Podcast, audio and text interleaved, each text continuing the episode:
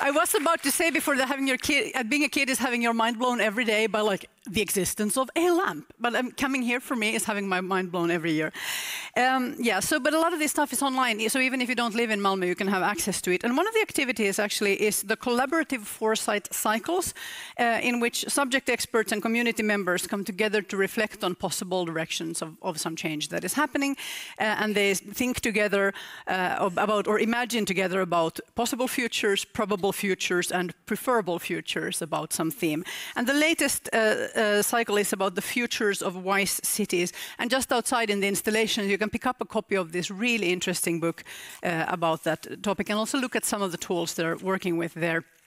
And I'm extra pleased to mention about this book that it includes a chapter by Caroline Steele, who you, some of you heard last year on this stage talking about wise cities through the lens of food. And that sort of meeting between like big infrastructural infrastructural units like cities um, and the most personal and cultural and biological like a meal or a spoonful of something uh, is to me a great example of what I feel we've been trying to grapple with here uh, for the last two days. Uh, we've been trying to move away even though it's hard, from oppositional binaries uh, towards these thinking models of, of balance and non-binarity and complementarity and life cycleness, life cycle thinking. Um, and yes, of course, we can remember the conceptual binaries are also thinking tools. They help us organize uh, thoughts and they can help us communicate, uh, but they are also at the same time cultural constructs, which mean that we are allowed to not just like accept or reject a binary, which in itself is another binary, I realize, uh, but we can remix the meanings of, uh, of those terms and evolve them and redefine them, and we can think about, about the categories together. Uh, so, for instance, uh, someone who's, who's here, I think, in the room, turned to me today uh, apropos what I was talking about yesterday morning, where I sort of, I guess, pitted being a professional against being human. Um, and we started talking about all the aspects of being professionals and being professional that we really value. And she said, okay, so what you mean is kind of like you want to redefine professional to not mean technocrat, but to be more like craftsmanship. And I'm like, yes, actually, yes, yes. For me, like personally, that's a big part of it for, for, what I need that to be, because I want to absolutely and fully embrace always striving to do a really good job. Like that is an important value, working hard and like doing best, doing, doing good to the best of my ability. And at the same time, and that's where I think like, I need a change in that term, is I want to be able to do that and not lie, because truthfulness is important. And, and especially I want to back away from two lies. One is the lie that the best of my ability is the same every day, because it's not. Sometimes, like on some days, it costs me more to perform on the level that I am able to. And I think that's true for all humans. And some days I can't do it at all. And I think that's also true for all humans. But in professionalness, we have this like pretense that we're always as capable and at all moments. And that is just like biologically not true. Sometimes, for instance, we are tired. Uh, and the other lie that I want to back away from is this idea that if I am this skilled and professional, and I've heard so many variants of this in different talks uh, here in the last two days, that I am so skilled and professional and I don't want to pretend anymore that the way I got those skills and the way I got to that level of professionalism was some kind of expectable straight path because my life was different from that. And I think almost everybody's life is different from like the story that you have in that like blank professional, you know, like image of, of yourself. And I think that if you are allowed to not lie about how the way you got there was different, then you can say that all of those experiences have like an enormous value that can be used in your work. Um, I, I, I, have made a little handwritten note uh, here because just uh, in the previous session, uh, I heard Holly talk about how the being human at work, the idea isn't, they said, to bring like all your mess or all your drama to, to the office all the time. Although, let's be real, that also happens. And like that's one of the things that's going to happen if we're allowed to be human. Sometimes we will be that person. But it's about doing um, this interior work that allows us to show up fully in our work and, and for our, our work. And I think it'll just make us better. Oveta talked about this today, Sasha talked about this today, many others have also talked about this. Like, what happens when the data sets leave out big chunks of, humani- of our humanity, like either sections of groups of people or, or aspects of our lives? uh, our dialects, our life paths, our bodies, our experiences. And I can't help but think that if every workplace with, like, let's say, engineers, invited those engineers to sort of celebrate their diversity and their different experiences as assets in, and their humanity as assets instead of as problems, maybe it would be easier for them to, re to remember and to start to question, like, well, what aspects of my life are in the data or not in the data, and, and what aspects of humanity are we not thinking about and who is not in the conversation, who is not in the room. Like extrapolation becomes easier if we don't have to lie to ourselves even about our own humanity. And sometimes it becomes absurd because I'm, I'm just going to go out on a limb and assume that everybody who works at a major tech company is physically mortal.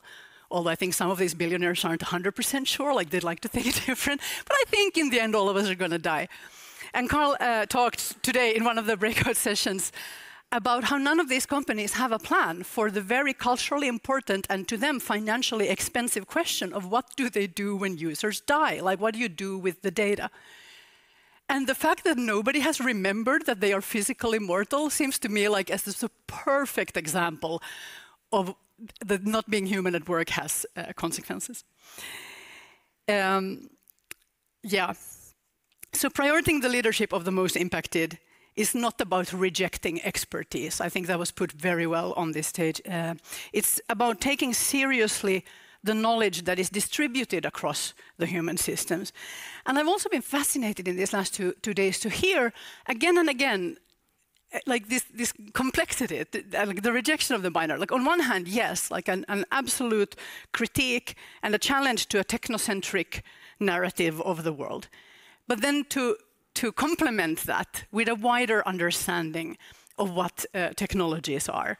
Uh, technologies as part of social systems, uh, about considering life as a technology. Um, Michael talked about, uh, about how the relationship between uh, uh, see, I have a, between magic, magic and technology, that it suggests that coding is a kind of spell weaving. I don't think he used that word but I imagined it and I felt it was poetic. Uh, and I think that's true. Like, yes, absolutely, co coding is magic. And then it's also, of course, equally true that rituals are a kind of social magic of transformation. We, we use rituals uh, in all cultures to change names and the legal status of humans and, and their relationships and to process loss. And we ritual, use rituals in our own life to give ourselves a little bit of extra energy or joy or reflection. Like that's ma magic, like that is. that's pretty much the definition of what magic is. And we have agreed that it works. And it works. So maybe we do need to work also with sort of the social technologies of magic. I feel so dorky saying this right now, but I, I genuinely believe it to be true. Um, I imagined that you were judging me. I can't actually see your faces, so I am just projecting my own uncertainties on you. Let's say that you all actually embrace this idea. Of course, social technologies like rituals are also technologies, and we all agree, right? Yeah, yeah. Okay, good. So if we are talking about dramatically changing global systems and local systems, which I think we like know at this point that we have to, it makes sense to me that we approach that work in the spirit of all of these wise speakers that we've heard um, in these two days, rejecting simple solutions. And we need to uh, say that all built systems, be they technological or social or uh, infrastructural or digital, all built systems uh, are human systems. And they cannot succeed in what they're trying to do without understanding and involving and designing for the hum their human context. And by the way, when their goals are exploitative, they succeed because they understand how to exploit humans. Like successful systems are good at humans, but often systems aren't intending to be dangerous and awful, and we can fix that by like doing the work around the human sides of those systems design. Uh, and I think that that human side of the systems design will probably include working or thinking with um, culture and the body uh, and ritual, for instance. And also we have to remember that human systems are ecological systems by virtue of our existence of, of this planet. This can no longer be denied. This is a scientific fact that I think is completely uncontroversial.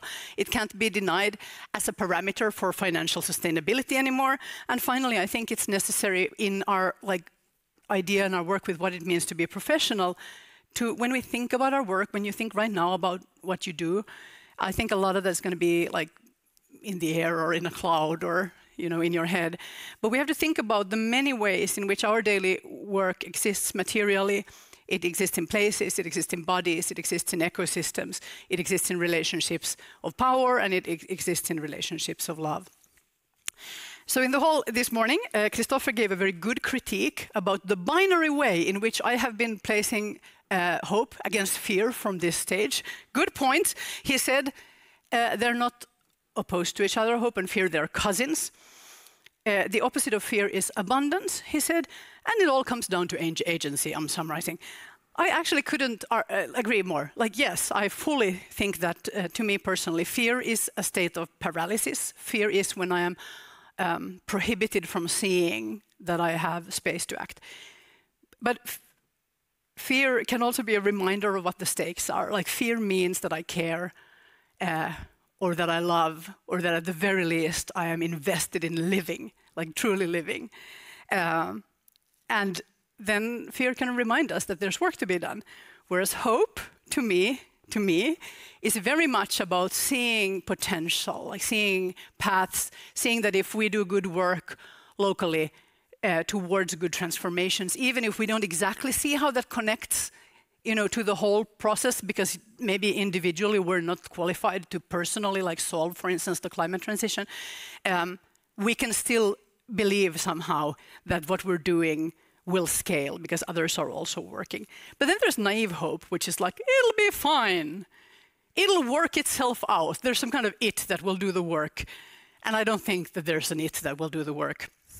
Uh, that could be a paralyzing way of thinking of hope. So again, we, meet, we need both. So I'm running out of a minute, of a minute. So let me now rephrase my questions to you super fast.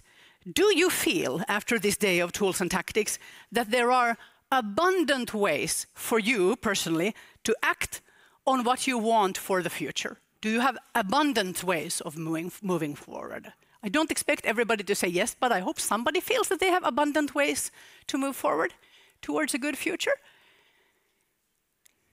Yeah.